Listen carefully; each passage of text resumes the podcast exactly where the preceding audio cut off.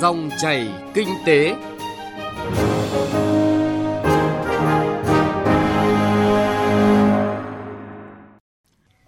tập viên Xuân Lan xin chào quý vị và các bạn.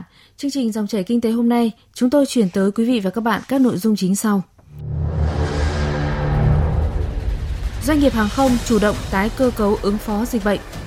Nhập khẩu thịt lợn có bình ổn được giá. Chuyên mục Kinh tế số phản ánh về hoạt động mua sắm online ở Thành phố Hồ Chí Minh tăng trong thời điểm dịch bệnh covid mười chín. Trước tiên là những tin tức kinh tế nổi bật.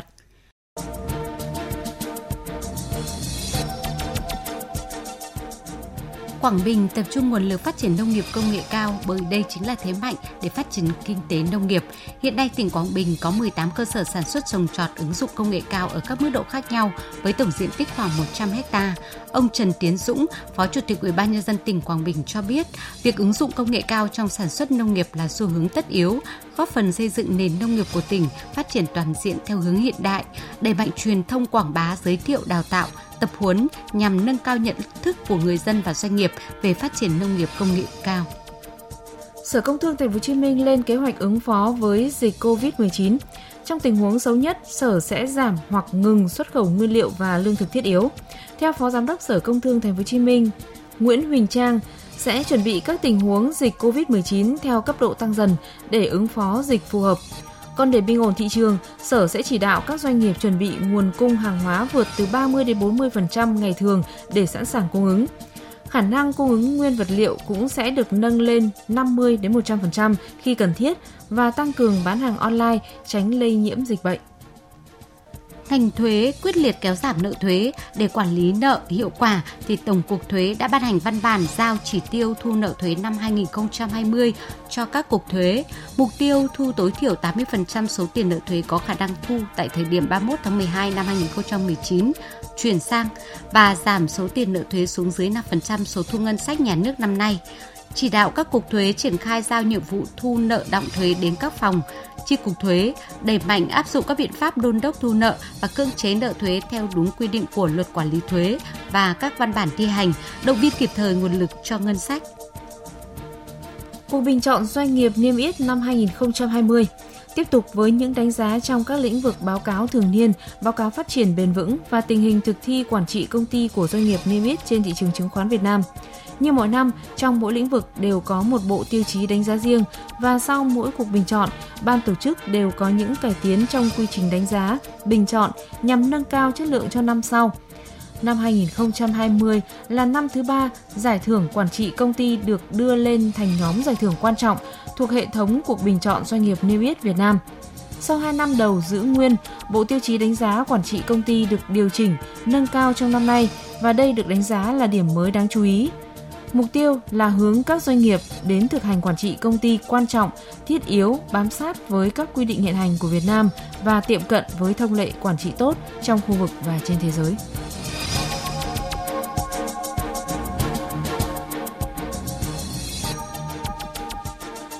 Thưa quý vị và các bạn, tìm kiếm các giải pháp nhằm giảm bớt thiệt hại, ảnh hưởng từ dịch bệnh, tập trung cơ cấu thị trường là lựa chọn của các hãng hàng không. Còn đối với các doanh nghiệp cung cấp dịch vụ như Tổng Công ty Cảng Hàng không Việt Nam, việc tập trung cơ cấu lại các hoạt động đầu tư, sửa chữa nâng cấp hệ thống nhà ga, sân đỗ không chỉ giúp doanh nghiệp ứng phó với dịch bệnh, duy trì hoạt động hiện tại, mà còn là cơ sở để chuẩn bị cho sự phục hồi, phát triển sau khi dịch bệnh qua đi. Trong chương trình Dòng chảy kinh tế hôm nay, phóng viên Hà Nho sẽ chuyển tới quý vị và các bạn phân tích doanh nghiệp hàng không chủ động tái cơ cấu để ứng phó dịch bệnh. Mời quý vị và các bạn cùng nghe. Hiện nay, tất cả các hoạt động vệ sinh an toàn phòng chống dịch covid mười chín được các hãng hàng không tuân thủ nghiêm ngặt với thái độ không lơi là, chủ quan. Thông tin mới nhất từ hãng hàng không quốc gia Việt Nam, Vietnam Airlines khi buộc phải chuyển sang chế độ hạn chế tần suất máy bay giữa Việt Nam và châu Âu khi dịch covid mười chín lan rộng. Đó là Vietnam Airlines thông báo ngay việc tạm thời giảm tần suất bay giữa Việt Nam và châu Âu từ ngày hai mươi lăm tháng ba này. Đây là hành động bắt buộc và cũng là một trong những nỗ lực mới nhất của Vietnam Airlines nhằm góp phần hạn chế sự lây lan của dịch covid mười chín, trong khi vẫn duy trì vai trò cầu nối hàng không giữa Việt Nam và châu Âu. Đối với các đường bay nội địa, Vietnam Airlines cũng vệ sinh khử trùng tàu bay tại các vị trí hành khách tiếp xúc nhiều bằng tay, khử trùng tai nghe và các trang thiết bị phục vụ mặt đất. Hãng tiếp tục thực hiện các biện pháp phòng dịch đã triển khai trước đó như hạn chế vật dụng dùng nhiều lần, cấp khẩu trang, nước rửa tay cho phi hành đoàn và hành khách có nhu cầu. Hãng hàng không non trẻ Bamboo Airways cũng phải ngậm ngùi trước việc chính thức dừng bay thẳng tới thủ đô Praha của Cộng hòa Séc vào cuối tháng ba này như kế hoạch trước đó. Ngoài việc rà soát cơ cấu lại các đường bay của hãng khi dịch bệnh lan rộng hiện nay, thì phương án trước mắt cũng như lâu dài mà lãnh đạo hãng này chia sẻ, đó là việc chú trọng tới công tác đào tạo nguồn nhân lực chất lượng cao của doanh nghiệp này trong năm nay. Song song với đó là các biện pháp đảm bảo an toàn cho các tiếp viên, phi hành đoàn và hành khách. Ông Trương Phương Thành, Phó Tổng Giám đốc hãng hàng không Bamboo Airways cho biết. Hiện nay là chúng tôi cũng khuyến khích tất cả tiếp viên hàng không, rồi phi hành đoàn, rồi ngay cả các nhân viên ở tại sân bay cũng thế thôi. Phải chủ động hết sức để giúp đỡ cho người dân, tạo điều kiện để cho người dân đi, và đặc biệt rằng là cũng phải sử dụng những cái công cụ chẳng hạn như là khẩu trang, sử dụng đúng cách, rồi nước rửa tay, rồi khử trùng khử trùng máy bay. Nó lại là rất là khoa học để cho đối với trong cái thời gian dịch bệnh như thế này. Kịch bản ứng phó với dịch bệnh này của các hãng hàng không và nhà cung cấp dịch vụ đều có cái gật đầu, cùng chia sẻ khó khăn, tương thân tương ái và đoàn kết với nhau để vượt qua thử thách. Cùng ngồi lại với nhau để bàn giải pháp tái cơ cấu doanh nghiệp hàng không là việc mà các doanh nghiệp này lựa chọn, vì đây là khó khăn không của riêng ai. Đối với nhóm doanh nghiệp cung cấp dịch vụ mặt đất, các cảng hàng không cũng chú trọng hơn tới các hoạt động nâng cấp kết cấu hạ tầng phục vụ bay.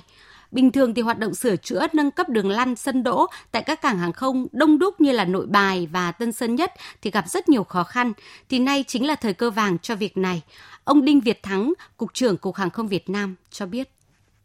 Hiện nay là kịch bản xấu tại thời điểm này, bản thân các hãng thì cũng căn cứ vào tình hình này thì bắt đầu phải tính cơ cấu lại, xúc tiến là trả bớt máy bay mà được liệt máy bay cũ. Trong cái kế hoạch mà mình sẽ phải tái cơ cấu lại, giữ lại cái máy bay tốt thì bây giờ có thể tình hình này thì họ sẽ đẩy nhanh cái tiến độ đã đi. Thứ hai là tổng ty cảng thì với các đơn vị chúng tranh thủ cái thời điểm này mình giải quyết được những vấn đề gì, đặc biệt là sửa chữa, nâng cấp các cái nhà ga, sân đường, chúng ta đón thời điểm mà nó sẽ phục hồi. Thì đây cũng là thời điểm vàng, đặc biệt là cái cảng không Tân Sơn Nhất là rất đông, chúng ta phải nâng cấp bảo dưỡng trong điều kiện rất khó khăn, thì trong thời điểm nó thấp điểm này thì chúng ta có thể đẩy mạnh cái việc đấy. Trong hoàn cảnh khó khăn như thế này, rất cần sự chung tay hỗ trợ, chia sẻ lẫn nhau, và điều này trở thành quan điểm và tiêu chí sống còn của ngành hàng không. Ông Nguyễn Văn Ngọc, Vụ trưởng Vụ Vận tải, Bộ Giao thông Vận tải tự nhận trách nhiệm với vai trò là vụ tham mưu, vụ đã thống kê các con số liên quan tới các hoạt động vận chuyển hàng hóa và hành khách đối với hàng không để có các hướng tham mưu xử lý giải quyết kịp thời. Những văn bản liên quan tới Cục Hàng không về việc tạm dừng cấp phép bay, các văn bản về việc vận chuyển hoạt động bay, việc xem xét kiến nghị trong vấn đề vận chuyển hàng hóa, tháo gỡ những khó khăn vướng mắc của hoạt động xuất nhập khẩu, vận chuyển hàng hóa qua biên giới và đánh giá tác động của tình hình viêm phổi do virus corona gây ra. Còn các văn bản của các cục, tổng cục thì triển khai chi tiết cụ thể thì rất là nhiều, triển khai kịp thời. Như vậy là khi mà dịch bệnh diễn biến phức tạp thì đang tác động xấu tới các hoạt động của ngành hàng không, rất cần sự chung tay của các doanh nghiệp trong lĩnh vực này để vượt qua khó khăn trước mắt, có thể phục hồi phát triển sau này.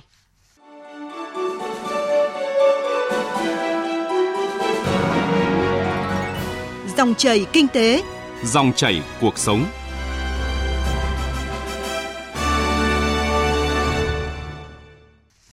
Thưa quý vị và các bạn, nội dung tiếp theo của dòng chảy kinh tế hôm nay, chúng tôi chuyển tới quý vị một vấn đề thời sự khác liên quan tới hoạt động nhập khẩu thịt lợn trong bối cảnh giá thịt lợn trong nước vẫn đứng ở mức cao.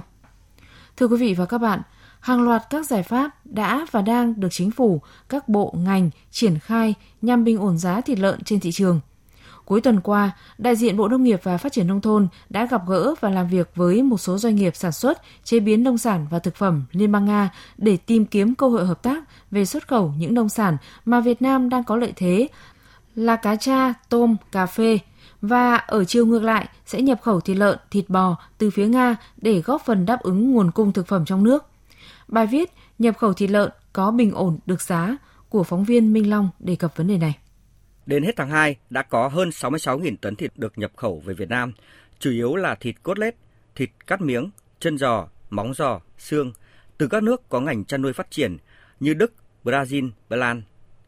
Hiện nay, Bộ Nông nghiệp và Phát triển Nông thôn đang xúc tiến thương mại, mở rộng thị trường tiêu thụ nông sản, vừa hợp tác với các đối tác có tiềm năng về chăn nuôi và xuất khẩu thịt lợn, để bù đắp một phần thiếu hụt nguồn cung thịt lợn trong nước và bình ổn giá. Ông Victor Linick, Chủ tịch Tập đoàn Miratong, Liên bang Nga, doanh nghiệp chuẩn bị xuất khẩu lô hàng thịt lợn đầu tiên đến Việt Nam trong tuần này cho biết, mỗi năm tập đoàn sản xuất khoảng bốn trăm nghìn tấn thịt lợn và trên hai trăm nghìn tấn thịt bò, đủ tiêu chuẩn và điều kiện để xuất khẩu vào Việt Nam. Năm nay chúng tôi sẽ xuất khẩu sang Việt Nam khoảng năm mươi nghìn tấn thịt lợn và sang năm sau sẽ có kế hoạch tăng hơn nữa sản lượng xuất khẩu. Hiện nay đã bắt đầu vận chuyển thịt lợn, thịt gà bằng đường sắt đến cảng Vladivostok, sau đó sẽ vận chuyển đến Việt Nam. Dự kiến sẽ đến Việt Nam trong tuần tới. Thời gian vận chuyển đến Việt Nam ước tính chỉ khoảng ba mươi ngày. Chúng tôi cũng mong muốn sẽ có thêm nhiều danh mục các mặt hàng nông sản được xuất khẩu sang Việt Nam. Đến nay, dịch tả lợn châu Phi tại nhiều địa phương đã được kiểm soát. Cùng với công bố hết dịch, các địa phương đã tổ chức khôi phục lại đàn lợn, nhưng tốc độ còn chậm do tâm lý của nhiều hộ chăn nuôi vẫn e ngại nguy cơ tái phát dịch bệnh, khiến nguồn cung khan hiếm. Theo các chuyên gia, để giải quyết những bất cập trong chuỗi sản xuất thịt lợn, cần có giải pháp cả trong ngắn hạn và dài hạn. Đó là tập trung thúc đẩy liên kết chuỗi sản xuất trong nước giữa các trang trại, siêu thị và người dân để bình ổn giá ở mức độ hợp lý, vừa có lợi cho doanh nghiệp, các hiệp hội ngành hàng, nhưng cũng phải có trách nhiệm đối với người tiêu dùng. Ông Nguyễn Quốc Toản, Cục trưởng Cục Chế biến và Phát triển Thị trường Nông sản, Bộ Nông nghiệp và Phát triển Nông thôn cho rằng, về chủ trương, nhà nước hoàn toàn ủng hộ việc cân đối xuất nhập khẩu, bình ổn thị trường. Điều quan trọng nhất là khi cho phép nhập khẩu thì phải có đối tượng nhập, đó là sự song hành cùng doanh nghiệp. Nhà nước đóng vai trò kiến tạo và bổ trợ, tạo hành lang pháp lý. Điều còn lại là các doanh nghiệp phải đổi mới và chủ động để chuyển hướng trong hoạt động sản xuất kinh doanh. Việc các doanh nghiệp cùng chung tay với cơ quan quản lý nhà nước trong công tác cân đối nguồn cung thịt lợn trong thời điểm hiện nay sẽ góp phần không nhỏ để khơi thông chuỗi sản xuất, tiêu thụ sản phẩm nông sản, thực phẩm hàng hóa nói chung và thịt lợn nói riêng để tránh tình trạng găm hàng, tăng giá, ảnh hưởng đến quyền lợi người tiêu dùng. Tái cơ cấu sản xuất để đưa cái giá thành ở mức hợp lý. Chúng ta giảm thiểu tất cả những chi phí trong trung gian, đó là cái chi phí trong lưu thông, có thể là những cái chi phí về mặt sản xuất có thể đội cái giá thành nó lên. Phương pháp dài hạn đó là chúng ta kết hợp giữa nhập khẩu và sản xuất trong nước. Nhập khẩu để chúng ta có sự bình ổn một cách tự nhiên qua cơ chế thị trường. Nhập khẩu để chúng ta có những sản phẩm khác nhau, đem lại cái sự phù hợp về mặt thị hiếu cho người dân. Từ đầu tháng ba đến nay, giá thịt lợn bất ngờ tăng trở lại sau thời gian được điều chỉnh giảm xuống mức bảy mươi nghìn đồng một kg thịt hơi. Giá thịt lợn tại các tỉnh miền Bắc đang dao động từ tám mươi lăm nghìn đến gần chín mươi nghìn đồng một kg. Còn tại miền Nam, giá cũng đã tăng trở lại, dao động từ bảy mươi tám nghìn đồng đến tám mươi mốt nghìn đồng một kg. Lý giải về điều này, Bộ trưởng Bộ Nông nghiệp và Phát triển Nông thôn Nguyễn Xuân Cường cho rằng, trong khi giá, một số doanh nghiệp, tập đoàn lớn đã giảm xuống mức bảy mươi lăm nghìn đồng một kg thịt lợn hơi, nhưng giá lợn vẫn ở mức cao. Điều này phản ánh những bất cập như thị trường Trung Quốc cũng đang khan hiếm mặt hàng này. Còn nhiều khâu trung gian khiến giá bị đẩy lên. Ngoài ra, hậu quả sau dịch tả lợn châu Phi đến nay, đàn lợn vẫn chưa được khôi phục, khiến khan hiếm về nguồn cung. Ngoài ra, giá thành chăn nuôi hiện nay cao hơn so với trước do các hộ chăn nuôi áp dụng quy trình chăn nuôi an toàn sinh học. Bên cạnh việc tìm kiếm đối tác để nhập khẩu thịt lợn, gia tăng thêm nguồn cung trong nước, Bộ Nông nghiệp và Phát triển Nông thôn cũng đề nghị các doanh nghiệp, tập đoàn chăn nuôi lớn tiếp tục điều chỉnh theo hướng giảm giá, vì hiện nay ở mức bảy mươi lăm nghìn đồng một kg thịt lợn hơi là đã có lãi rất cao. Bộ trưởng Nguyễn Xuân Cường đề nghị phải xuống nữa để làm sao bảo vệ được thị trường, và chúng ta cũng phải hài hòa với lại xã hội của người tiêu dùng, chứ không thể để giá quá cao được. Và chính cái việc đưa giá hợp lý xuống, đây là một giải pháp bảo vệ thị trường bền vững, bảo vệ ngành chăn nuôi phát triển bền vững. Chúng tôi yêu cầu mười bảy cái tập đoàn lớn này phải tuân thủ điều đó.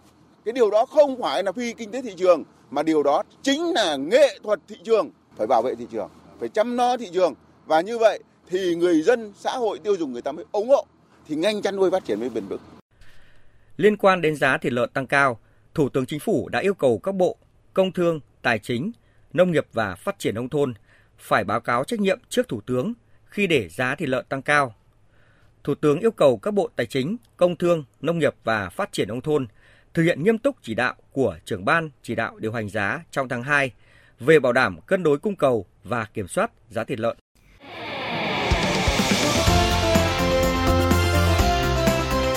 Kinh tế số.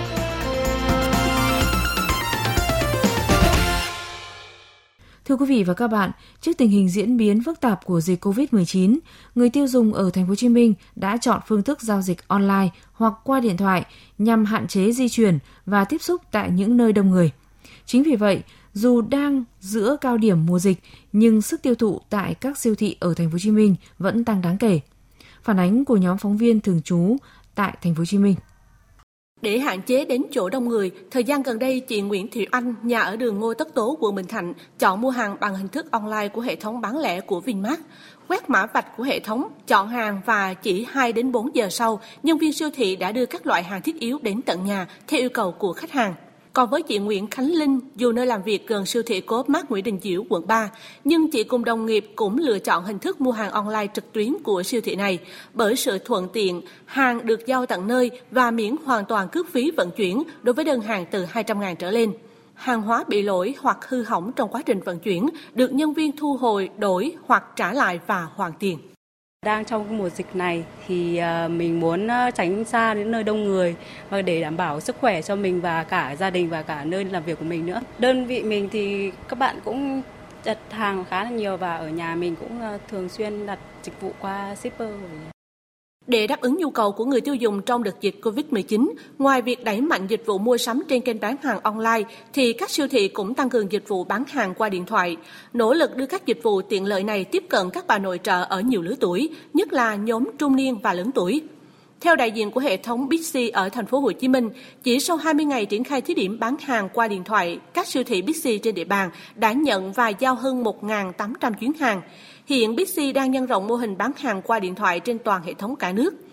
Còn tại hệ thống siêu thị Saigon Co.op, dịp này, lượng hàng hóa bán qua kênh trực tuyến và điện thoại tăng gấp mười lần so với trước đây, chiếm khoảng ba mươi phần trăm tổng lượng hàng bán ra của các siêu thị thuộc hệ thống Saigon Co.op.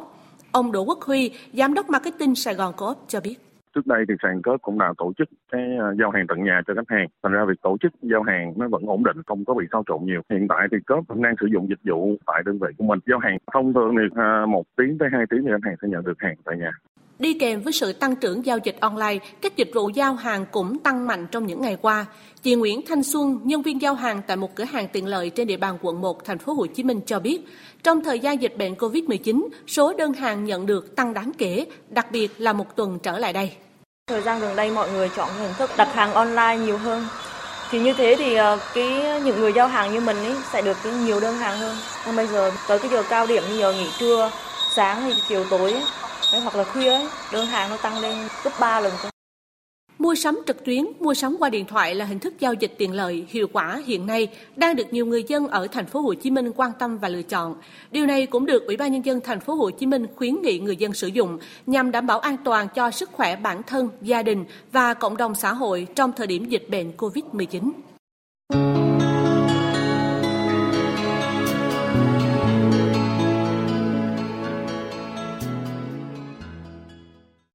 Thưa quý vị và các bạn, chuyên mục Kinh tế số vừa rồi cũng đã kết thúc chương trình Dòng chảy Kinh tế hôm nay. Chương trình do biên tập viên Hà Nho và nhóm phóng viên Kinh tế thực hiện. Cảm ơn quý vị và các bạn đã lắng nghe.